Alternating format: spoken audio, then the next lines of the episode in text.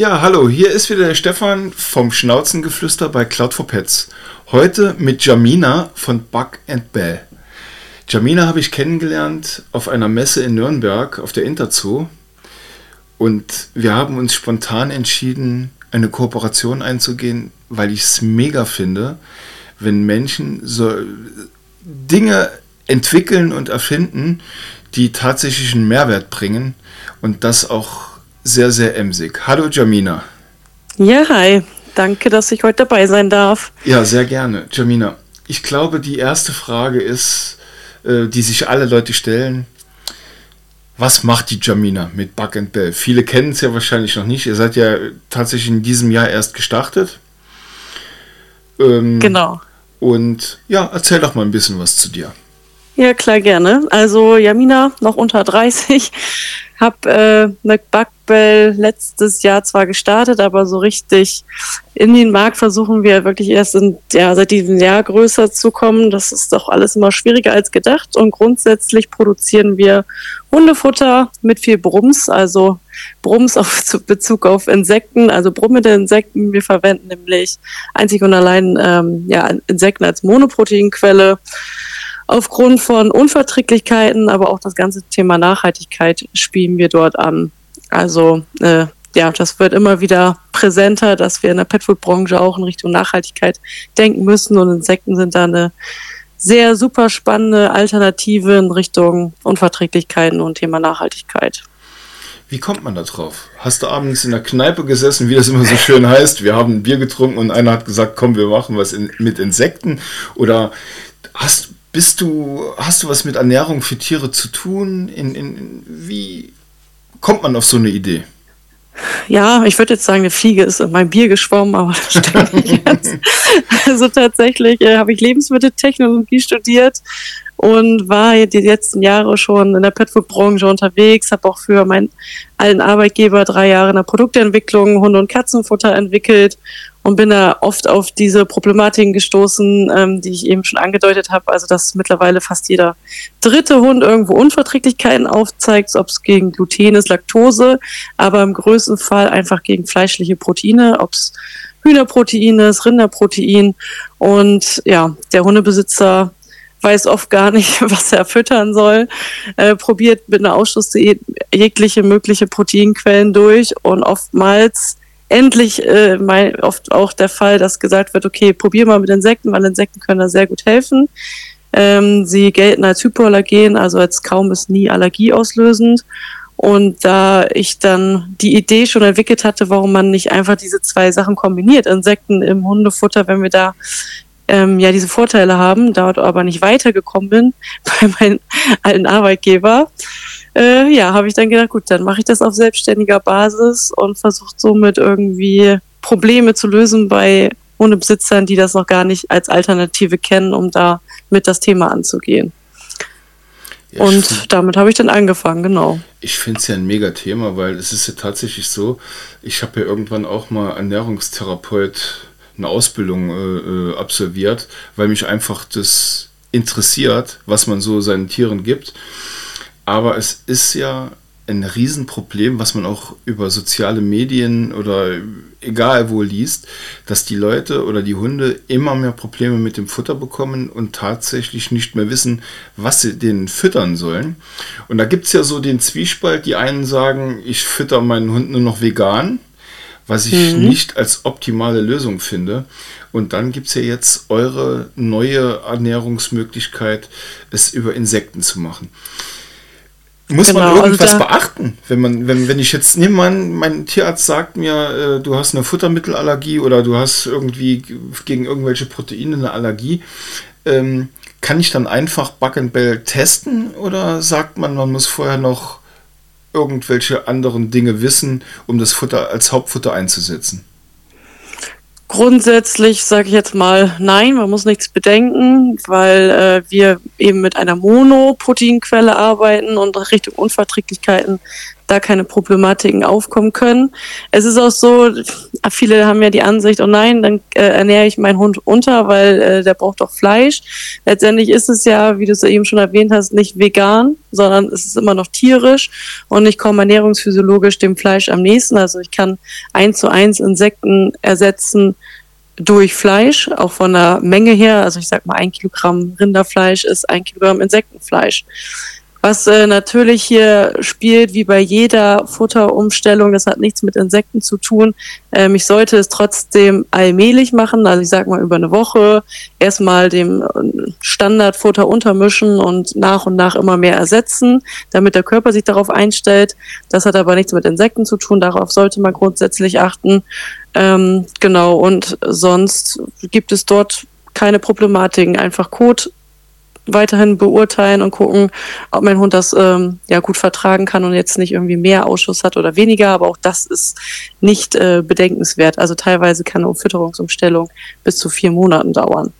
Okay. Das Gute ist, dass wir ja neben diesem ganzen Thema Ausschussdiät noch weitere krankheitsbedingte Fälle mit einbeziehen können. Also zum Beispiel Insekten zählen als purinarme Eiweißquelle, also Hunde, die Leishmaniose haben. Sie können Insekten auch sehr gut verwerten. Wir haben eine purinarme Ernährung, mhm. auch Richtung pH-Wert, also Magenverdaulichkeit, ähm, sind Insekten da zwangsläufig schon Vorteile, obwohl das gar nicht äh, in der Hinsicht immer mitgespiegelt wird. Aber wir haben dann neben ja, neben diesen ganzen Hypoallergen auch noch andere Sachen, die wir abgedeckt bekommen und ja, spielen oft die letzte Lösung mit in vielen Fällen. Ja, das ist eine, eine richtig interessante, ein richtig interessantes Thema, sagen wir es nur so.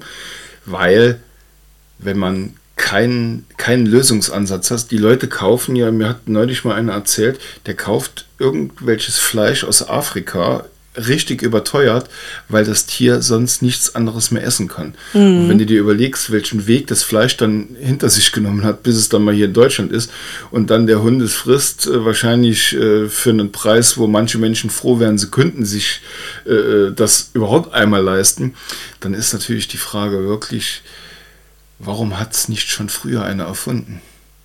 Das tatsächlich. Und das ganze Thema Nachhaltigkeit, wenn es aus Argentinien ja. kommt, spielt da natürlich auch eine Riesenrolle. Ja. Wir kriegen die Insekten hier aus Deutschland und sie stellen eine super Lösung dar. Aber das, äh, ja, ich glaube, das Riesenthema dahinter ist einfach äh, Ekel und die noch geringe Akzeptanz in unseren westlichen Regionen, sag ich mal, hinsichtlich dieser Eiweißquelle ähm, obwohl es ja zum Beispiel in Asien, Asien schon seit Hunderten oder fast Jahrtausenden als Delikatesse gilt, ist bei uns natürlich das noch mit Ekel verbunden, wenn wir daran denken.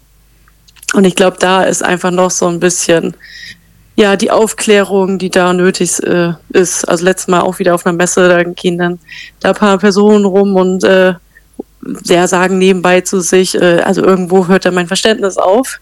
Und da fühlen wir uns dann wieder an der Position, einfach aufzuklären und den Ekel davor zu nehmen. Also ich muss ja sagen, wir haben ja die Kooperation direkt nach der Interzo, äh, äh, haben wir beide damit gestartet, das mhm. nach vorne zu bringen. Und unsere Cloudfluencer, bei Instagram und Facebook, also die sind von euren Produkten, die haben die ja jetzt in der letzten Woche irgendwann bekommen, die sind echt total begeistert von den Produkten.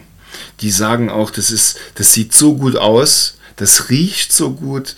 Also es könnte keiner von denen nur ansatzweise irgendwas Negatives finden, warum man sowas nicht äh, wirklich ja, bei seinem Tier einsetzt. Wo ich halt immer so meine Bedenken habe, ist es, könnte ich mit meinen Tieren komplett auf dieses Futter umstellen?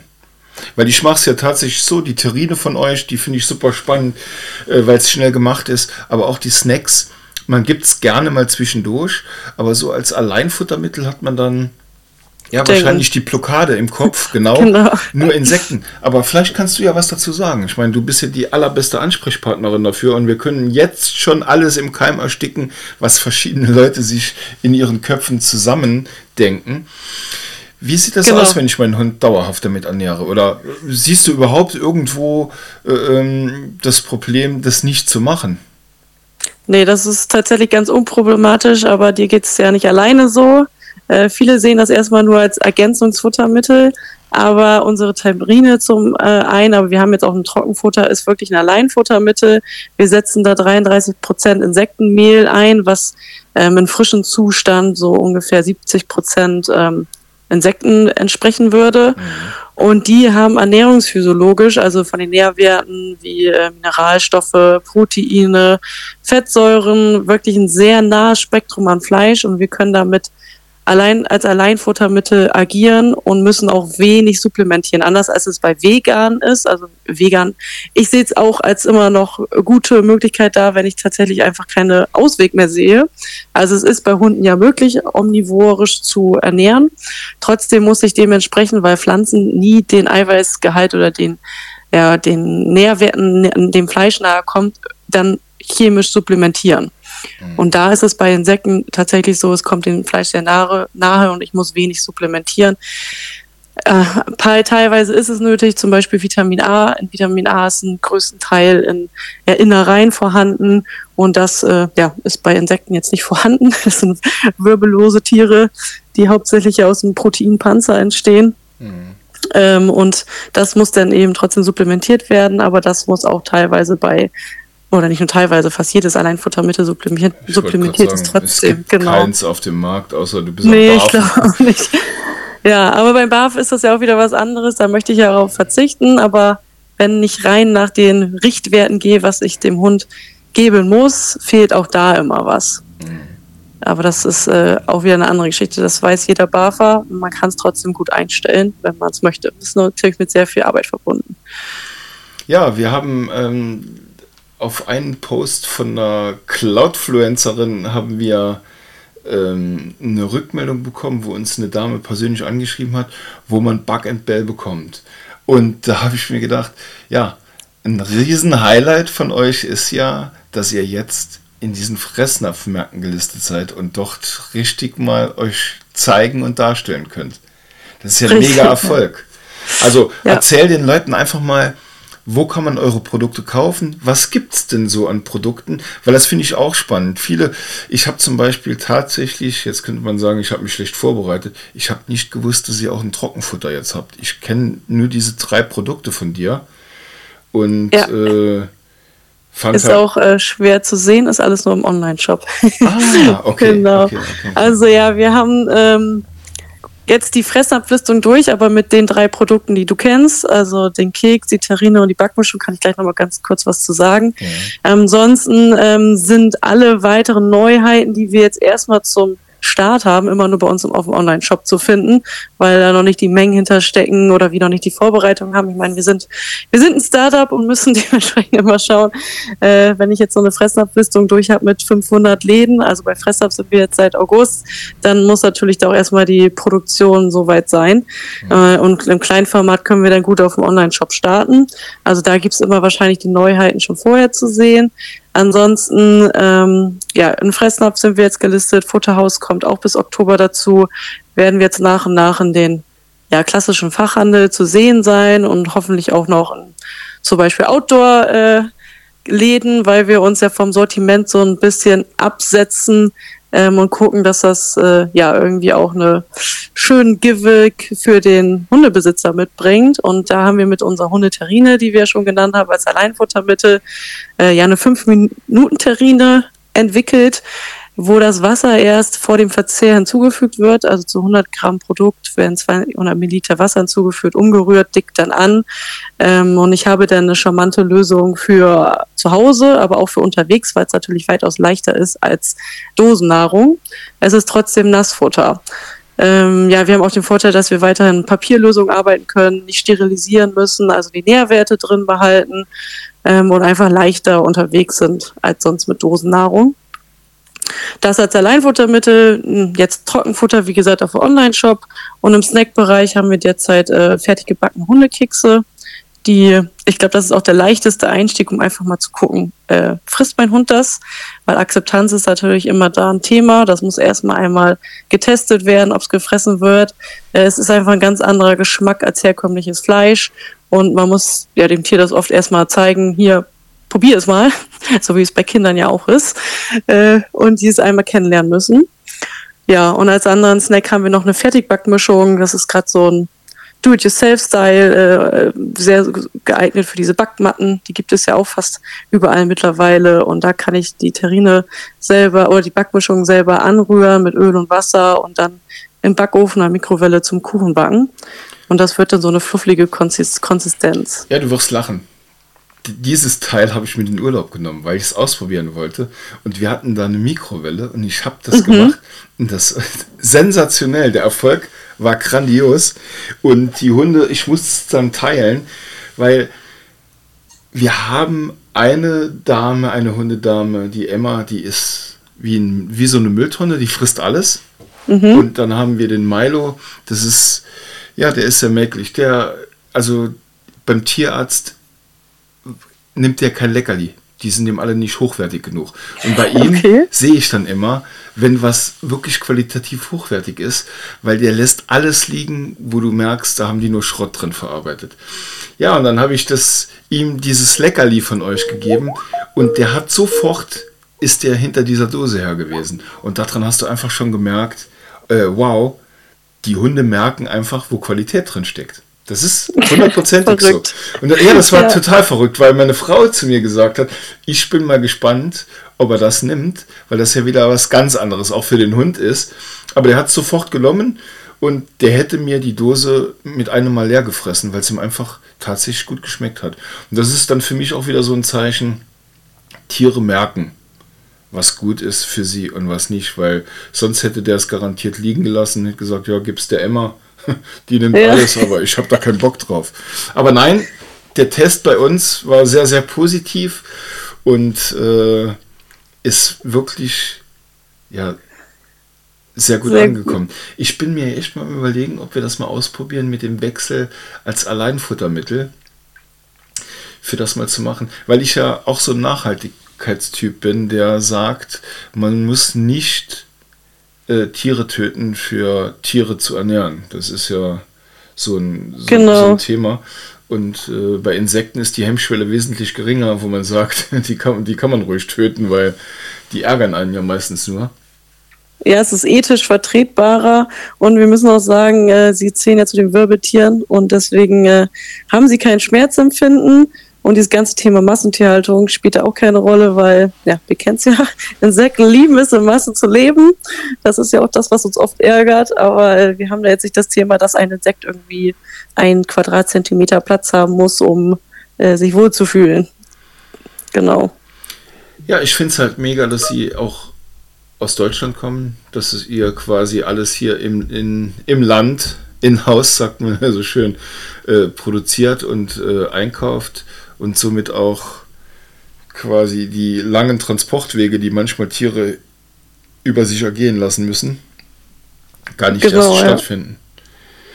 Ja, also wenn wir sagen, wir wollen nachhaltig sein, dann müssen wir uns da natürlich auch anpassen äh, und nicht sagen, wir nehmen jetzt günstige Insekten aus Saudi-Arabien, dann bin ich äh, irgendwie auch nicht mehr nachhaltig unterwegs. Ja, das stimmt. Ja, und dafür gibt es mittlerweile wirklich sehr viele Produzenten im Startup-Bereich, die hier in Deutschland unterwegs sind, mit denen man sehr gut zusammenarbeiten kann, wie die Fütterung mit beeinflussen äh, können und ja, es einfach Spaß macht, mit denen als kleine Firma zu starten und zu gucken, ob es äh, ja, größer wird und gucken, ob wir Menschen überzeugen können von uns.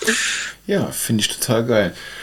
Ja, Jamina, wir sind jetzt leider schon am Ende angekommen. Da sieht man mal, wie schnell 20 Minuten rumgehen. Aber das habe ich wirklich öfter, weil die Themen einfach immer interessant sind. Und ähm, ich würde sagen, sag uns doch mal, wo wir eure Produkte kaufen können. Also wo ist euer Shop? Wie heißt die Adresse, damit die Leute das wissen und sich das mal anschauen können. Und ja. wie sie Kontakt mit dir aufnehmen können, wenn sie Interesse oder Fragen dazu haben. Ja, klar. Äh, online am besten unter www.backbell.de, also Back wie ein Fehler oder auch wie Insekt, B-U-G und dann B-E-L-L äh, von Bellen einfach abgeleitet, ähm, .de und dort im Impressum sind sonst auch unsere Kontaktdaten drin, also die E-Mail-Adresse, da äh, kriege ich oder mein Kollege das und da antworten wir auch regelmäßig, ich würde sagen fast alle zwei, drei Stunden immer rauf und äh, ansonsten sind wir auch telefonisch erreichbar. wir sind ja sehr offen und wenn es irgendwie Skepsis noch gibt oder Fragen in Richtung Akzeptanz oder wie es ernährungsphysiologisch aussieht. Ich meine, ich habe jetzt die letzten fünf Jahre in Petfood-Branche gearbeitet und kann da auch außerhalb von Insekten, glaube ich, ganz gut äh, ja noch helfen und weiterhelfen, dann einfach ansprechen. Ja, mega. Also wir schreiben es auch nochmal in die Kurzbeschreibung vom Podcast rein, egal ob iTunes, Spotify oder Podcast selbst. Äh, ihr werdet dort nachlesen können mit einem Link direkt in euren Job, damit die Leute es einfacher haben und äh, euch schneller finden würden. Ja, ich Super. glaube, wir müssen noch einen zweiten Podcast machen, weil wir auf eure Produkte so in der Form gar nicht eingegangen sind, wie das funktioniert, was ihr da so macht. Aber da können wir ja in einem weiteren Podcast drüber sprechen. Ich Sehr würde gerne. mich auf jeden Fall freuen, nochmal von dir oder mit dir einen Podcast zu machen. Bedanke mich bei unseren Zuhörern Hörern und würde mich natürlich auch bei unseren Podcasts über Bewertungen und Follower freuen. Ja, und wünsche euch allen einen schönen Tag. Und dir, Jamina, vielen Dank. Ja, danke auch. Bis dann. Ciao. Tschüss.